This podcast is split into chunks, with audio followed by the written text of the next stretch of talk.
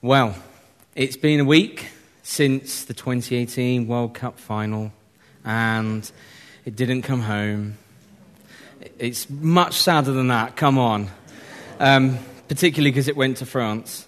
Um, well, that's close enough, isn't it? It's basically home. It's like four miles and then you're there. Um, it's really funny because I'm not into football at all. Um, I don't really follow a team. Um, if you pushed me, I'd say Spurs. Uh, uh, here, we go.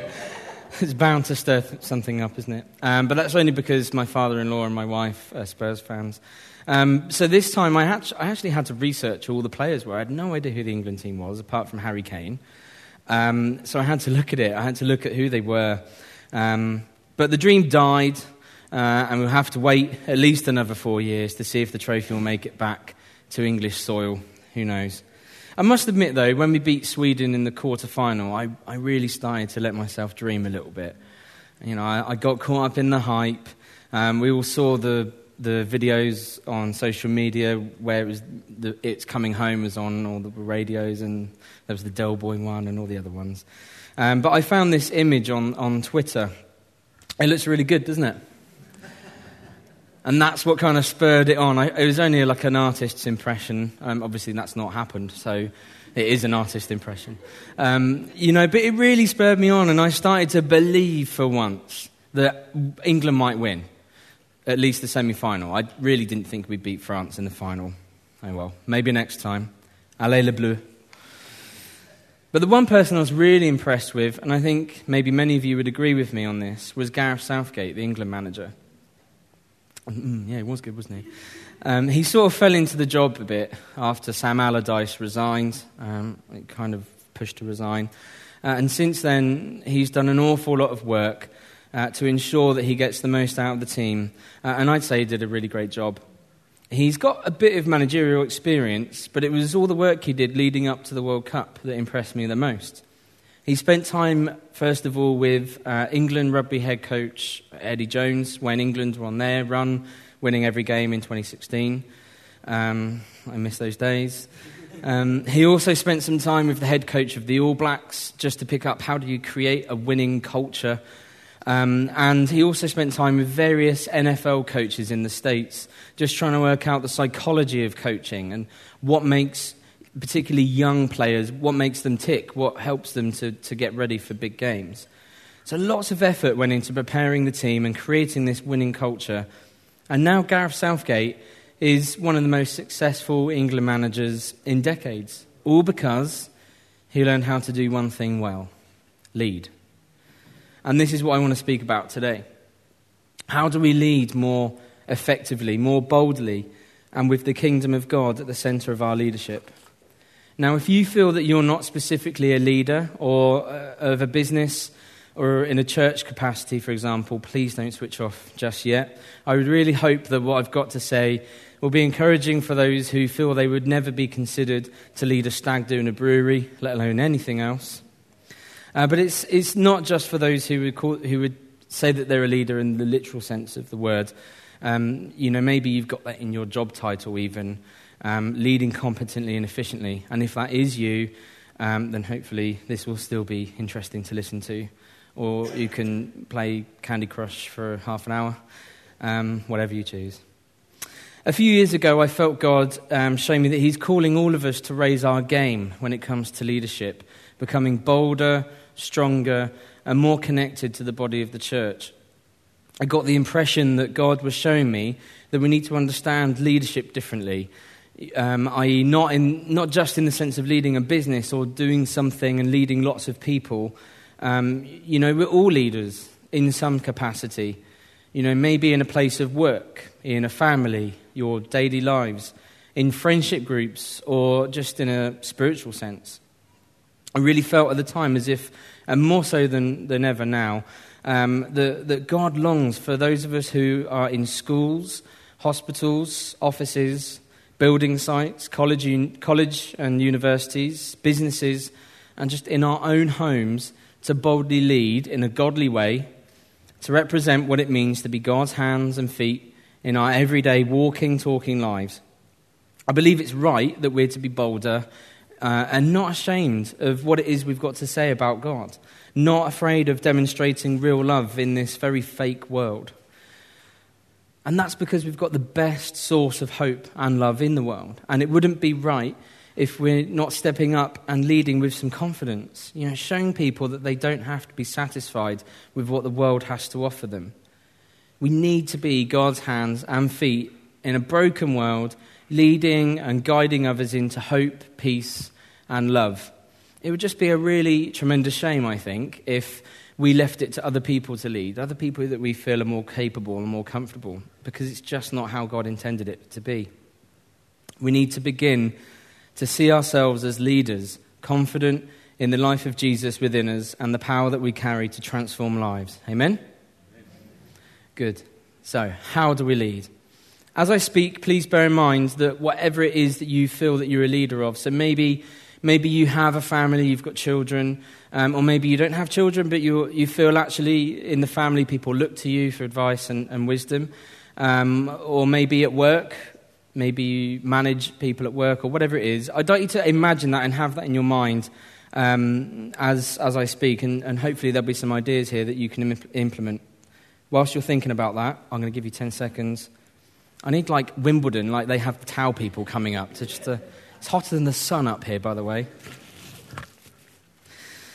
There are three caveats to this talk, however. Number one, I'm still learning about leadership.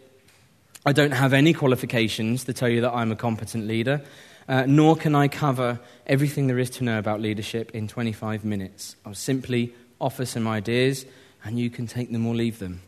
But please take them, because otherwise, this is a waste of everyone's time.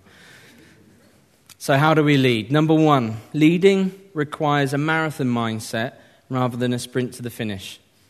I know what it's like when you're filled with passion and hunger to fulfill a dream.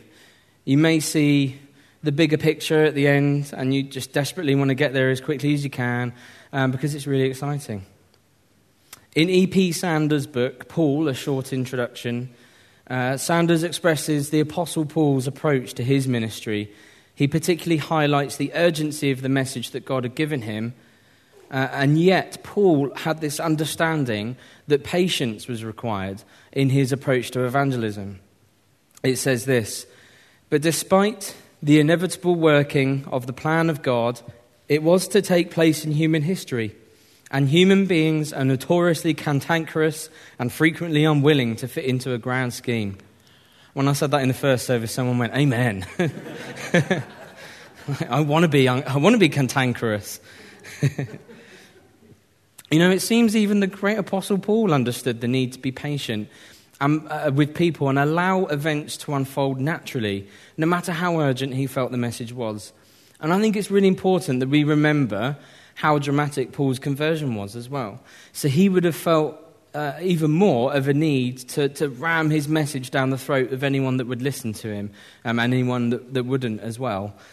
Um, but it, it's just interesting as you read through the, the letters that you pick up on this strategy that Paul seemed to have of just being patient with people and just allowing things to unfold and, and leading people gently.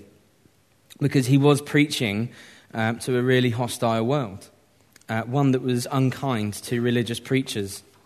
He was surrounded by intellectuals, philosophers, uh, some of the greatest philosophers actually of, of our time, um, scientists, poets, the wealthy elite, uh, and just by those just simply not interested in religion.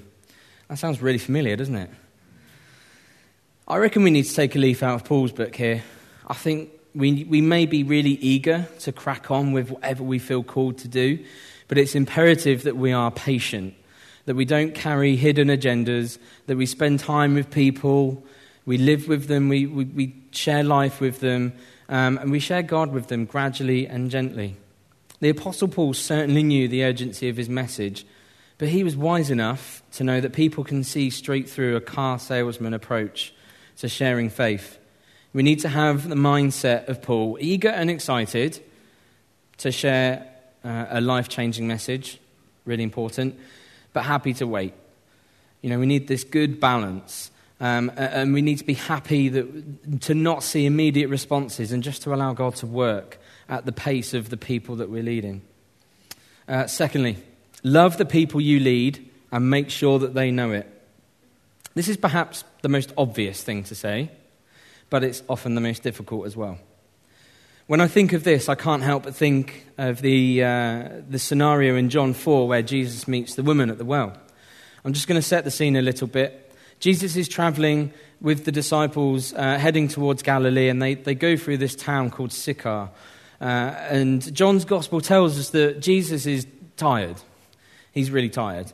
Um, and in all honesty, he probably fancies a break from idiots and people talking to him. Um, and, you know, he was human after all, wasn't he? You know, he would have, been, he would have wanted a break from people um, and actually, above all, a drink. Um, so he makes his way to this well uh, and meets a Samaritan woman there. Uh, and this is where it gets really interesting. Jesus starts talking to this woman, uh, which crosses all kinds of cultural boundaries, and he asks her for a drink. It was totally inappropriate for this scenario to even be taking place. Not only was it a man in private with a woman who was married, uh, it was a Jewish man conversing with a Samaritan woman, uh, just a big no no.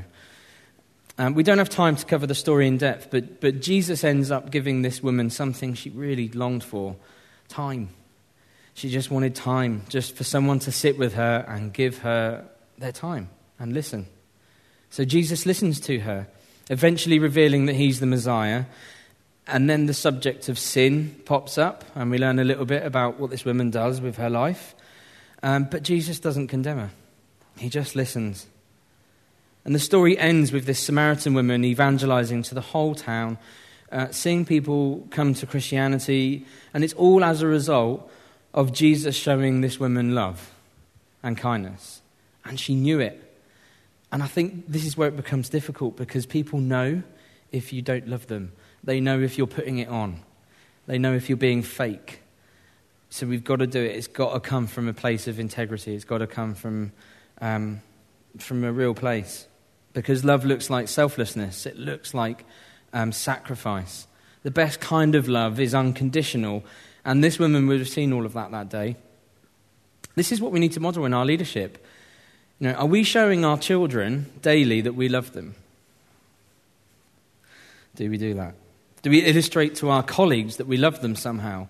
And yes, I do mean those idiots that you can't stand, that when they go on their lunch break, you stay away from them because they're freaks. I even mean those people. Do you show people that you work with that you love them? What about seeing beyond people's flaws and imperfections and their little foibles that just get on your nerves? That's a really difficult one. There really is nothing worse, uh, I've discovered, than being on a team and feeling completely undervalued, expendable, um, and unnoticed. Uh, Rachel and I um, spent 10 years working at New Wine um, in the summer conference, and two years ago we just realised it was our last year because that happened to us. You know, we spent the whole week working, uh, and it is hard work. We're up at, working at 8 in the morning till 9 at night, uh, and we just realised at the end of the week, we're like, yeah, we're done. This is, we haven't been thanked, we've not been noticed at all all week. And whilst you're obviously doing it for God, you, you do need people to thank you because you're human and you like that. You know, so Rachel and I make sure whenever possible that we thank everyone on our youth team um, when they've given up their time for an event uh, or if they've come to serve on a Sunday morning do forget sometimes, but we try hard to. It's just a case of communicating to people that you lead that they're important to you and they're crucial to your vision. Thirdly, be transparent. In March this year, I was made redundant um, from my job in a role that I felt completely safe in. Uh, I was working in an environment where I felt really supported and I felt people cared for me. Um, and opportunities were coming my way to move forward and progress in my career. Anyway, I was called in to have this meeting with my line manager and the school bursar, um, which I was expecting since we'd had meetings um, about me possibly moving forward into teaching. Um, and I'd had meetings of a similar nature with the same people, um, all positive, looking at how they can assist me in getting me into teaching. Um, and I was called to have another meeting, and I thought, great, yep, that'll just be another one of those meetings. So was a little bit of a shock to find myself in this meeting with my line manager and, and the bursar saying the words, I'm afraid that we're beginning a 30 day consultation period for your redundancy. I was a little bit more shocked since the meeting began with, with 10 minutes of me talking about how passionate I was and how I wanted to move forward in, and progress at the school. And they actually opened the meeting with, um, How do you think things are going? Do you, you know, how do you feel about teaching? Do you still feel like that's something you want to do here? And then they just asked me that question, which just completely tore me apart. Um, you know, I just looked at these people who knew my future and then to have been asked about my future and know that I didn't have one, but they let me talk about it for a long time. You know, I really felt they were investing in me. I just completely, I felt completely set up and a right idiot. I actually asked them at the time, I said, What was the point of you letting me go on and on about this thing when you knew that that's exactly what was happening? And so I learned something about leadership that day. Transparency is vital if we're to be trusted. That meeting felt like the longest meeting in the world, um, but it would have felt shorter if I didn't feel like I'd been lied to and, and manipulated and completely embarrassed, um, and as if my leaders don't care about me. Whatever it is you lead, whether it's your children, um, a business, whether you're in a team with some work colleagues, or you do something at church, stay honest and open. Uh, don't um, don't hide agendas, don't try to trip people up.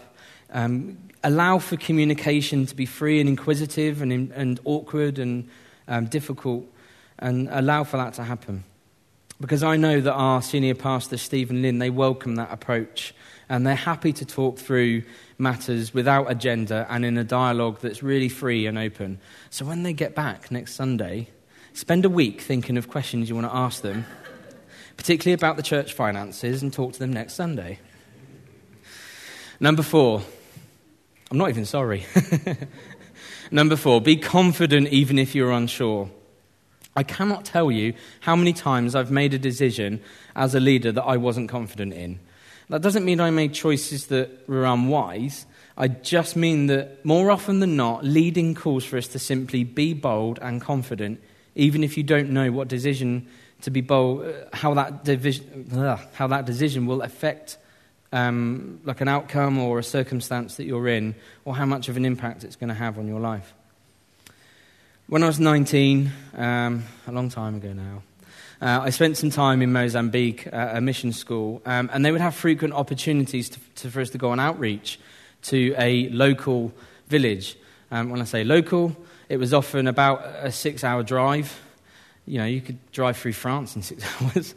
Um, and we would go to minister to people and to pray for the sick and cast out demons and offer people the chance to meet Jesus and do all the stuff that's in the Bible that we read about. Um, but my first one, I was asked to sit on the PA desk at the back because they showed this um, video that they called the Jesus film. Um, guess what it was about? Um, and I was particularly happy because everyone else was uh, like, they weren't just praying for people, they were praying for pretty heavy stuff like proper intense. There were, there were demons being cast out and there was healing going on, but it wasn't like headaches. Not that headaches aren't bad, headaches can be awful, but they were like proper healings. There, was all sorts of stuff going on, and I thought, I'm in a pretty good place here. I'm just going to sit and watch all this unfold. Um, because if I pray for someone and they need healing, I might make it worse. They might feel worse at the end of the prayer. Or maybe I'll pray for demons to leave and more will come in. Um, so I just thought, okay, this is pretty good. I'm, I'm pretty safe here. And time went on, and I suddenly realized that we're rapidly running out of this ministry team that we had. And I thought, this is terribly inconvenient because in a minute they're going to call me up and I'm going to have to pray for people, and I really don't want to. And lo and behold, I'm sure you can see where this is going. Uh, I was grabbed, actually grabbed, and put in front of this man. Um, and so I asked the man via translator what he needed prayer for. And desperately praying myself, please just be a headache or just something minor. Come on, come on. Um, it wasn't a headache, the man was blind. Um, so there's me. I'm stood in front of this man, um, expecting God to, to heal him um, through me, just some random man from England. I'm frantically looking for a way out, and it, it didn't exist. Um, even the translator was looking at me with a bit of a wry smile, like, come on, we're waiting. anyway, cutting a long story short, this man received his eyesight back that day. I know, it's great, right? And I can't tell you what that did for my confidence, particularly in leadership. I realized that God is absolutely desperate for us to be bold and to live as the apostle lived, just naturally supernatural. Just make it natural and, and, and um, just be bold in everything that we're doing. He longs for us to be confident and lead with conviction in our hearts, even if we don't feel like we have all the answers. Because let me tell you, as a leader, those that look to you for answers, they need you to make a call. They need you. They need you to make a decision and to, to be confident in what you're doing. They need you to make choices, to live making risks, and to make a difference in the community, family, workplace, or ministry that you're leading. Be bold and expect God to reward that faith by performing miracles and changing lives for good. You might want to see that happen. I'm sure you do. Uh, but I guarantee God wants to see it happen a lot more. Uh, fifth thing, make mistakes and learn from them. This can often be the most difficult thing to do for two reasons. Number one, we don't like making mistakes. And number two, when we do make mistakes, we desperately want to bury that as deep as possible and then never revisit again. I find this topic of um, making mistakes and success and failure fascinating because success seems to be the way that we measure the value of a human being now. You know, success equals good grades at school, attending a prestigious university, getting a well paid job, a nice car, a nice house, etc., etc. I'm not suggesting these things aren't good, they're good, but they shouldn't represent who we are, nor should they uh, be a guide as to how successful someone is.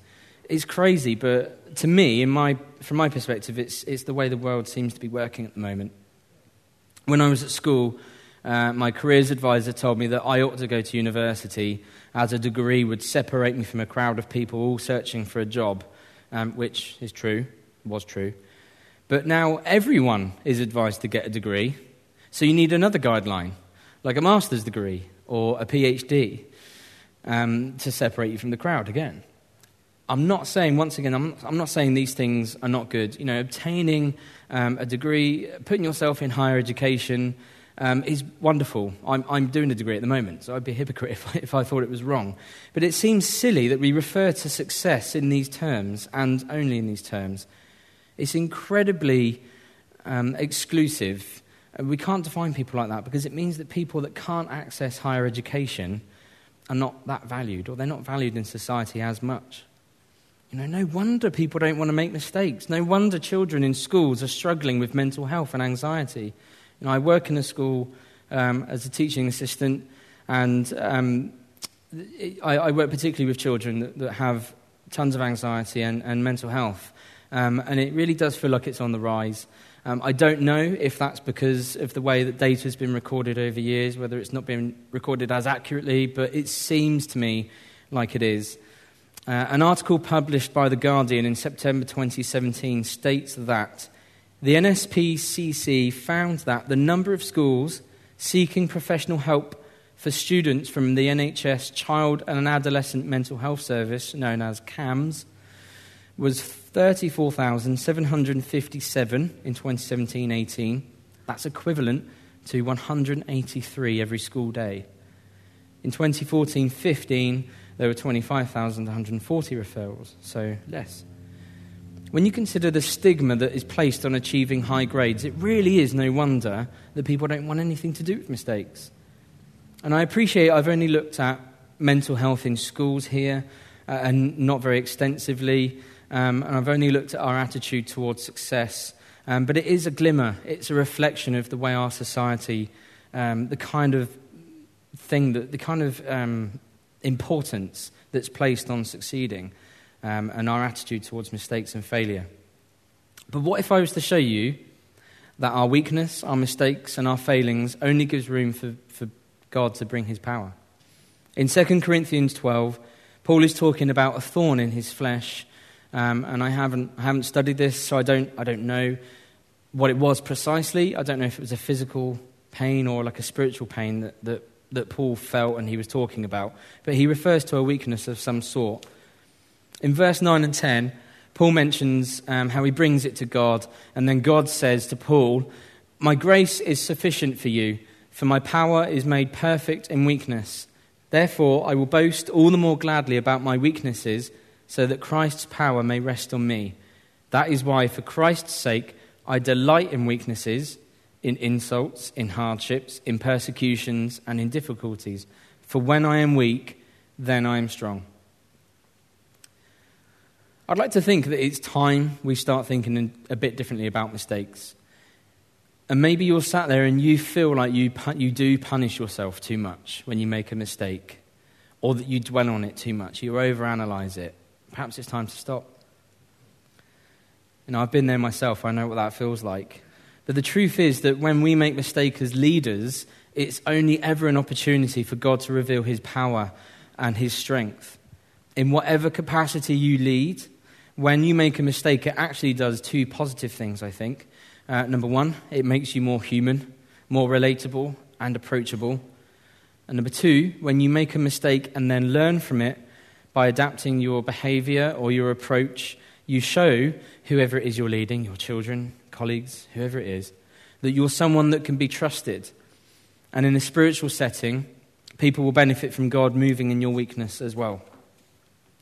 So, those were five tips that hopefully you may find useful in terms of how to lead. Like I said, the plan um, is that you can apply these to any area you see yourself as a leader um, in, in, whichever way you want, um, and hopefully it's been useful. If you do not currently see yourself as a leader and you feel like that's the, the last thing you would ever consider yourself as, maybe it's time to alter your thinking. I don't know. We'll pray in a moment. Uh, just a few more things postscript before I close. Um, leading can actually be very lonely. You may imagine that because someone's in a position of leadership, so therefore they know lots of people, they go to lots of meetings, they socialize a lot, that they're going to be, um, they're not going to be isolated. But often, it's, it's the opposite. If you're in leadership, it is, you can feel isolated a lot. Um, you know, often you have to make really brave and sometimes unpopular decisions um, that disappoint lots of people. Um, sometimes you have uncomfortable conversations with people, and you feel often as if you're the only one that has passion for whatever it is you're involved in. You know, you feel like no one else cares about whatever it is you're leading, uh, and it can be incredibly, incredibly lonely. Uh, it's also really super easy to fall into a trap of stagnating, losing momentum, and actually forgetting your end goal. I've done this so many times. Um, I know it sounds really daft, um, but it's normally when I've been tired or a bit under pressure or, or something else is going on in my life. Because when you, when you find yourself in a leadership role, for example, um, you get into a nice little rhythm because you, you set things up and then they tick along and then you, you find other team members and then they, they crack on and, and you get into a rhythm and you soon, I know it sounds really silly, but you feel like you just uh, everything's just going along, and it, it can become um, a little bit stagnant. And it, it, it sounds stupid, but you forget what you're actually doing. You forget why you're doing it. So if you've noticed that this has happened, tell your leader, because I'm sure they're going to thank you for that. However, if you're leading and you're feeling this has happened to yourself, maybe take some time, um, just some practical ideas, take some time to network with other people to, to gain new ideas. Rachel and I have found that absolutely invaluable over over years just to talk to other, other youth leaders um, from varying sizes. We, we spoke to and got to know um, Susie, who at the time was youth pastor at Trent Vineyard, um, of a youth group of hundreds of youth, so much bigger than, than what we have here. Uh, but it's just been so useful just to gain knowledge from people. Um, or talk to your team members and just try and find out why it's happening. Oh, and um, final thing if you're a leader and you feel you've got no vision, that's okay. That's a bit of a secret, and some of the leaders may disagree with me. Um, but about two years ago, I felt I no longer had a vision um, for youth. Uh, not to say I didn't care about being a youth pastor anymore or that it wasn't interesting or anything, I just didn't have a vision for it. And it really bothered me. It bothered me for weeks and weeks. I gave myself a lot of grief over it. And eventually I thought, do you know what? It's probably a good idea I pray about this. It took me weeks though. Uh, and I asked God for a vision, and He gave me a vision in six really simple words Talk to young people about me. That was it. Simple. But actually, when you boil the work of a youth pastor right down to its core, that's essentially all you're doing. Um, so if you've got a vision, brilliant, carry on. If you don't, don't beat yourself up about it. Just take it right down to its simple foundation.